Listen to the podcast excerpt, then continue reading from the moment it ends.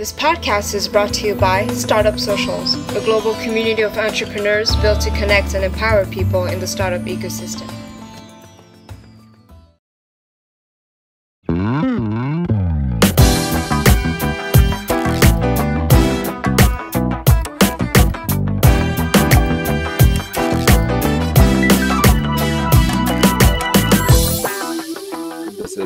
Socials and your wonderful host, Igor Shoifot. And uh, today we have uh, Laura Busche with us. She is a renowned author and a person who has forgotten more about branding and startup branding than most of us will ever learn. But hopefully, with her help, we will learn a little bit more than we know right now. So, Laura, would love for you to introduce yourself a little bit better than I did, and then I'm happy to answer to ask you, well, to answer to, but to ask you a bunch of questions. Well, hello everyone, uh, and thanks for inviting me. I'm happy to be here and happy to be sharing uh, branding insight with with your audience that are probably entrepreneurs that are at some crucial stage in their growth where they really need this kind of insight to take their brand to the next level. Um, so, about me, I've been working as a mentor for IT related startups for the last four years. Uh, I've had the opportunity to mentor 97 and more than 97 startups and more than 300 entrepreneurs that make part of those startups. And what we do is we just start from zero and during the course of eight weeks, end up developing a full brand with a story, with visual symbols, and with a very clear growth strategy. Um, I am originally a business major and uh, did a master's in design management, so it kind of all comes together in the world of branding. Uh, Laura, what would you say? Uh, probably a strange question to start with, but I love strange questions. What would you say is the main misconception when people, especially startups, talk about brands and branding? Well, the first idea that I have to fight with is this idea that it's too expensive for me to afford, and so that would be number one. I can't really afford this. It's too expensive. It's beyond my budget. It's not the right time and then number two, which is really close, is only big companies should worry about this. I'm not at a stage where I can be concerned about it because I don't have the resources, I don't have the traction, I should focus on the product. It's not it's too early for brand. So those are the two main misconceptions I would say. With the second one being I found it in, in, in a lot more entrepreneurs. Uh, this idea that branding is ornamental or that it has to do with decorating and that is something you can do at the last minute. When in reality, branding is something that starts when your very product starts. Brand and product don't compete. Brand is product and everything that surrounds the product, including experience. So it's, it's really fascinating to see how startups start changing in their approach to branding and they start telling a story through their product. It's, it's one of the things that I enjoy the most. Thank you so much. Um, talking about brands, uh, I, am sure one of those things that we all hear here and there before we even start a startup, or even if we haven't started a startup, which is rebranding. Do you sometimes recommend rebranding to people who already believe they have a brand? Well, rebranding is one of those areas that if you are doing lean branding, if you are actually building, measuring, and learning from the different um, areas of your brand, the different uh, touch points of your brand, if you're consistently measuring these things, you're going to run into situations where it becomes necessary to adjust. So you end up either adjusting your symbols, so redesigning the visual aspect of your brand, or you end up repositioning that story, kind of changing a little bit the way you're approaching the market, the words that you're using, you know, the situations where you're trying to capture your customer. And then you could also just, you know, do the basic rechanneling where you just need to change the outlets that you're using to share this story. So there are many ways to engage in rebranding and my suggestion is always keep in mind that no brand has got it all down. Not even the big ones. They still make mistakes. they still evolve, they still change. So when you're facing this situation where you think you might need to adjust something, always weigh the costs and the benefits, and that should give you a good place to start. Got it. Um, in, in, terms of uh, the very notion of uh, branding, is there a difference? Uh, and if yes, then what is it between branding or brand and an identity? Well, with these terms in the design and business world, it, it always happens that you, you find gray lines where terms overlap and they can be used interchangeably or as synonyms. Um, when you hear about identity in the design world, it's usually referring to visual identity uh, in terms of, you know, the brand manual, which is all these guidelines that companies and designers work on so that everyone's on the same page and whenever you have to develop an application for the brand it just comes out cohesively. So identity is often seen as the visual uh, the visual side of the brand of course you know some designers take it a step further a step further and actually develop that identity into voice tone um, buyer personas they incorporate all of these elements that are very very important so the way I see brand and the way the book interprets brand is like a threefold entity where you have a story that's at the core of everything. It's your value creation story. It's how you change the customer's life. And then that story is represented by, by visual symbols. So your logo, your color palette, typography, imagery, everything that supports the telling of this story. And there's a third level, which is the strategy. And people often forget that this is also part of the brand. The way you decide to share it is as much part of the brand as the logo is. So um, I like to see brand as this three part structure. And whenever I talk to entrepreneurs, it seems like they finally saw the light after reading so much so much text and so many blog posts and articles and books about branding that introduced it as something abstract, hard to understand. But when you see it in these three components, it suddenly becomes easier to digest. So it's helped a lot. Thank you so much, Laura. So you had great success with your book, Lean Branding, and uh, I hope we'll get back to that in, in a question or two. Uh, but uh, in working with uh, entrepreneurs, uh, what you have to deal with, and you've worked with almost 100 companies and several hundred entrepreneurs, but what you have to, to deal with is personalities, the kind of uh, people, people with their very strange, very peculiar psychology because let's face it entrepreneurs are really out there and in many ways. Um, so can you tell us what would be your and i know it's a tough question but uh, please humor us.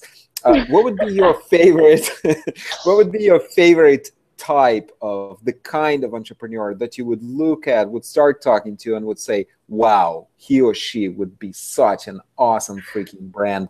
This person would be awesome. And on the other hand, what, what would be your uh, least favorite you would talk with and, and say, oh my God, this guy or this lady, she's a nightmare. How am I going to turn her? So would love for you to talk about that. Okay. You're gonna put me in a very weird situation here. well, make them up. Pretend that the blonde was dark haired. I know who they are. I know who they are. The thing is, I don't think they know who they are. So when they hear me, it's gonna be terrible. Um, okay, so I'll I'll just try to make this as non-identifiable as possible. So. Please for the entrepreneur that I really like to work with, it's usually someone who's working on a startup that solves a personal need. Like, you know, they approach me and they're like, you know, I, I couldn't really find, I don't know, a way to listen to music online when I was in school and like nothing was simple, everything seemed so clunky and complicated, and I came up with this. I love working with this because in lean branding, you need to be very connected to your audience and to your um, buyer personas. And if that buyer persona resembles you, then all of our research suddenly becomes a lot easier. this is not to say that you know that startups that don't solve their founders' personal problems cannot succeed or cannot you know apply lean branding. It's just I prefer working with entrepreneurs that are also their target market. It, it's kind of something that I have a I like it. I just I just think it's easier. And then on the other side, um, there's also you know the entrepreneur that struggles a little bit more. So you'll always find that people in highly technical backgrounds, and I, I don't mean that developers can't engage in this process or have a harder time doing it. I'm just saying specific types of developers have a harder time understanding the value of brand. So sometimes I'll sit with someone that does not believe that design adds anything to the equation. And it's really hard, you know, to prove that there is a value in design, that very successful startups are starting to show that without it, they might not even have a value proposition or a key differentiator. So it's, oh well, I love developers, but uh, they sometimes give me headache. um, a, a, very diplomatic yet uh, a very clear answer. So I, uh, my, forgive me, my addition of that would be, hey guys, if you're programmers, you really also can be a great brand, but you should listen to somebody who is telling you how to become a great brand. Exactly. Take some guidance from, from the rest. Exactly.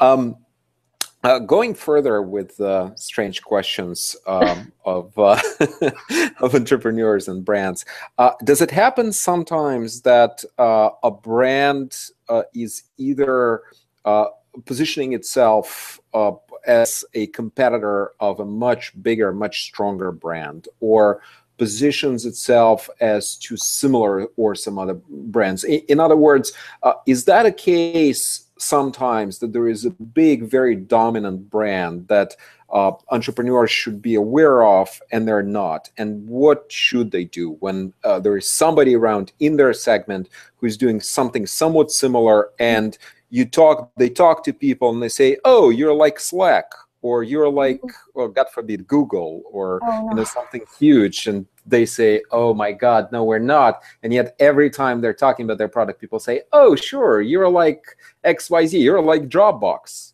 Mm-hmm. It, it happens all the time. People always think that their idea is um, like their their idea is as novel as they as it's in their heads, but they don't really take the time to do some serious benchmarking and figuring out if if really there isn't anything that could substitute the product that you're trying to sell or if there isn't anything that even if it's not optimal like just like a 1.0 solution for your problem it's, it's still out there. It still exists and it should still be taken into account because it's the way that your customer has been solving the problem for so long. So yeah, whenever someone comes to me and is like, I don't have competitors, I'm the first one, there's some serious lack of research there, usually. Uh, because the answer is never, I don't have a competitor. If your need is real, if the need you're addressing is real, the answer is usually, you know, there's this substitute, or there's this thing that I have to that I have to compete with. There's this early idea of my of my um, yeah, early version of my idea that I have to compete with. So, yeah, people should always be mindful of the fact that we live in a world where ideas are becoming less and less uh, unique, and execution is becoming more and more key to success.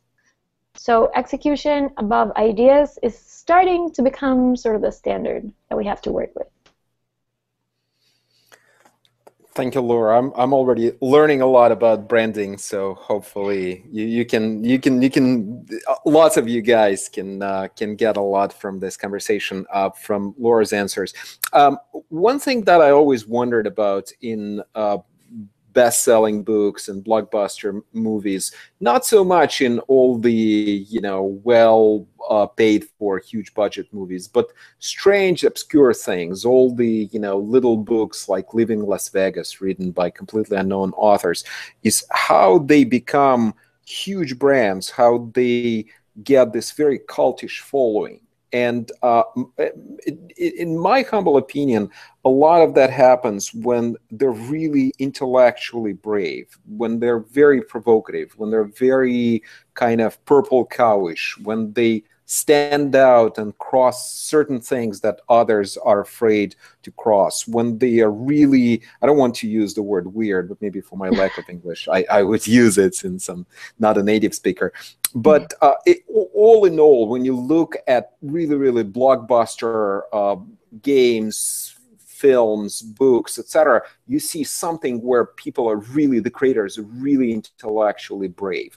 As far as branding, does that work? Do do people in order to be uh, really standing out in order to be a really outstanding brand that people uh, pay attention to do they also need to cross certain borders and be unafraid or what are the you know either the philosophy or the tricks of your trade in this respect Sure. There's always a place for being daring and being innovative and, you know, disruptive. I guess it's, it's like the word that best represents that idea. It's you have to go into a pretty saturated marketplace. You, you really do need to bring something different. And we keep seeing how new startups come up with stunts and all sorts of guerrilla marketing campaigns that are really groundbreaking in, in their nature and I guess the important advice there is let your imagination run wild, but then be informed by data and be informed by your audience whenever you are developing these concepts. Because as creative as they might be, if they're disconnected from your audience, their desires, their needs, you know, the, their profile, even their psychographic profile, if they're detached from that, it's going to feel like so what? And it should never feel so what at the end of the day. It should it should really have a function. It should have a role, and there should be a clear call to action in whatever you're doing. Uh, thank you very much. Uh, one of um, one of the one of the key things uh, that I see in your writing, and I looked very quickly through it, uh, but I definitely plan to read it more carefully. I hope uh, you do. is I definitely will. I promise. It's super interesting, and I recommend it to everybody. Is uh, that uh, concept of lean branding? What uh, what sets apart lean branding from just you know branding? That's a, it's a great question, and it's actually the reason why I started writing the book. Uh, I'd have to go to like the first time that I talked to an entrepreneur, a very early stage entrepreneur, and I found that branding seemed really foreign to him, and it's something that he thought was beyond him, like beyond his budget, beyond his needs. And I realized that just like developers have, you know, lean methodologies to like frameworks and, and, and other kinds of open source uh, resources to speed up their, their development process, they should also have these kinds of resources to speed up brand development processes. Like, it seems like we want to start out with a blank canvas, you know, like let's create a brand, and it's like a blank sheet. And it's going to take forever for someone to break the block, to break the creative block, especially if they're not in the in the design space. It can take a while and it can be frustrating.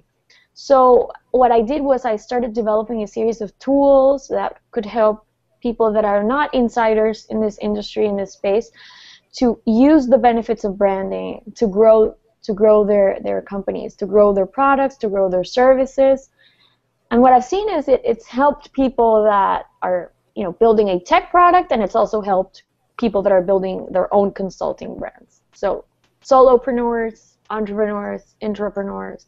It's it's it's really all over the place right now. I think this is super useful. You get you guys, uh, those of you who really think that uh, you know, gosh, branding that sounds too big. This is for large corporations. I think the, your, your starting point should be the Lean Branding book, and uh, and or a conversation with Lori. She is available for this conversation. Uh, a, a, simple question: uh, uh, Who are your heroes in terms of not necessarily in terms of big political philosophical figures, but if you want to talk about them, but who are your heroes? In the sense that you're constantly reading them, thinking about them, learning from them, and believe that you maybe even owe some of uh, the debt to them, not necessarily for the whole branding thing, but for uh, becoming the visionary, the speaker, the thinker that, that you are right now?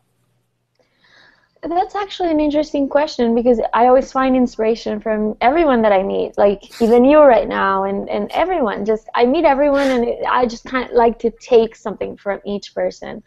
But in in terms of the branding practice, I would definitely have to say that I'm influenced by David Ogilvy, uh, which was a big, big voice in the world of advertising. He came up with some of the concepts that are normal to us now.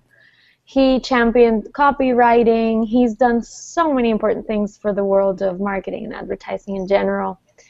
And just an overall brilliant man, how he built his company from scratch um, how when you go to New York and you go into the Ogilvy building, there's still you know pictures of him everywhere, and he's just still inspiring to an entire generation of advertisers and copywriters. So he's he's always been very um, special to me in that sense. And then I'd have to say it, Walt Disney has been a terribly influential figure in my life. Um, everything from the idea of taking nothing and turning it into something which he did brilliantly, to that idea of legacy that you're not here just to make money and die and pay bills for 90 years and die. Um, you're here so that when you die, people remember you. And they remember you for something that you changed in their lives. And I, I could. So I don't, I don't want to generalize, but I'd say that everyone who stepped into a Disney park feels that way. Like something inside kind of changed. So I I've always liked those two characters. They've inspired me. And I think uh, a, a, part of attraction of Walt Disney is that that definitely was the quintessential kid inside me person, right? Yes. Kid, kid, a, a kid, a, a kid inside me character, right? Um, question that I have for you is uh, more not so much about the current state, but the future, uh, where you're dealing with entrepreneurs. You are an entrepreneur yourself, first of all, and secondly, you're talking with us, the, the weird ilk, uh, probably more more than you should, more than is good to your mental or physical health but uh, we're we're infecting each other, right? The entrepreneurs, we're infecting each other with enthusiasm, with uh, dreams, with vision of better future. We're really, really very strange people. What are you dreaming of? What what is your not necessarily the one big dream, but what are your dreams in general? What do you where? I, I know this sounds like a very stupid standard question, no, but I, I love this question. It's fine. so, what are your um, dreams? So it, it's gonna sound so my dream here's my dream. When i first started uh, thinking about the career that i was going to pursue that career did not exist. Like i literally could not find a single career in in the in college that combined psychology business and design. Like i wasn't able to find it so I fought myself through college. I spoke to every single program director you've ever seen. Like I, I, I proposed, you know, combining and creating this new minor major um, program with business and design, and it kind of never really clicked for everyone else. It, I felt alone in this, and I'm talking about you know 2006, 2007. So it's like seven, eight years ago, no design like design thinking existed but it was like kept behind the scenes sort of. It hadn't really catched on to the rest of um, society. So it felt really really weird. So i guess my dream is since i did like my undergrad in business and my master's in design and now i'm doing a phd in psychology is that someday it, what i've learned can help you know an institution or a country or you know, someone who has the means to do it can help them create a program for people that felt like me when I started. You know, people that wanted to combine those those three disciplines that are heavily connected, if you think about it. So I'd love to be able to help to assist any initiative in that in that direction in the future. The last question. Uh, lean branding is a wonderful concept, and I think all of you guys listening to this uh, should consider it. Uh, and we're going to post uh, a link to the book under the interview, so you don't need to memorize it. Just click the link, and you'll get there. And uh, if you have any questions to Laura, we'll just forward the correspondence uh, to her. But uh, the question I have for you is, is really this. Uh, the book is great. It's conceptualizing uh, a major, major need, and you're the person who could uh, help further, help people further in developing their own uh, branding. What is the next book that you're working on? What is the next uh, missing link? What will you write soon? Or maybe not so soon? It, it's great that you ask because if you had asked me this question three months ago, the answer would have been nothing. I'm not writing anything. I actually spent so much time writing lean branding that I was, I don't want to say burned out, but I was, I was very happy to have a long period of my life without writing. Uh, but that changed really quickly. So I got in the habit of writing blog posts and I just started, my curiosity started going places. And the thing that I'm focused on right now is I want to publish a book about how branding and user experience combine to create something that I call charm.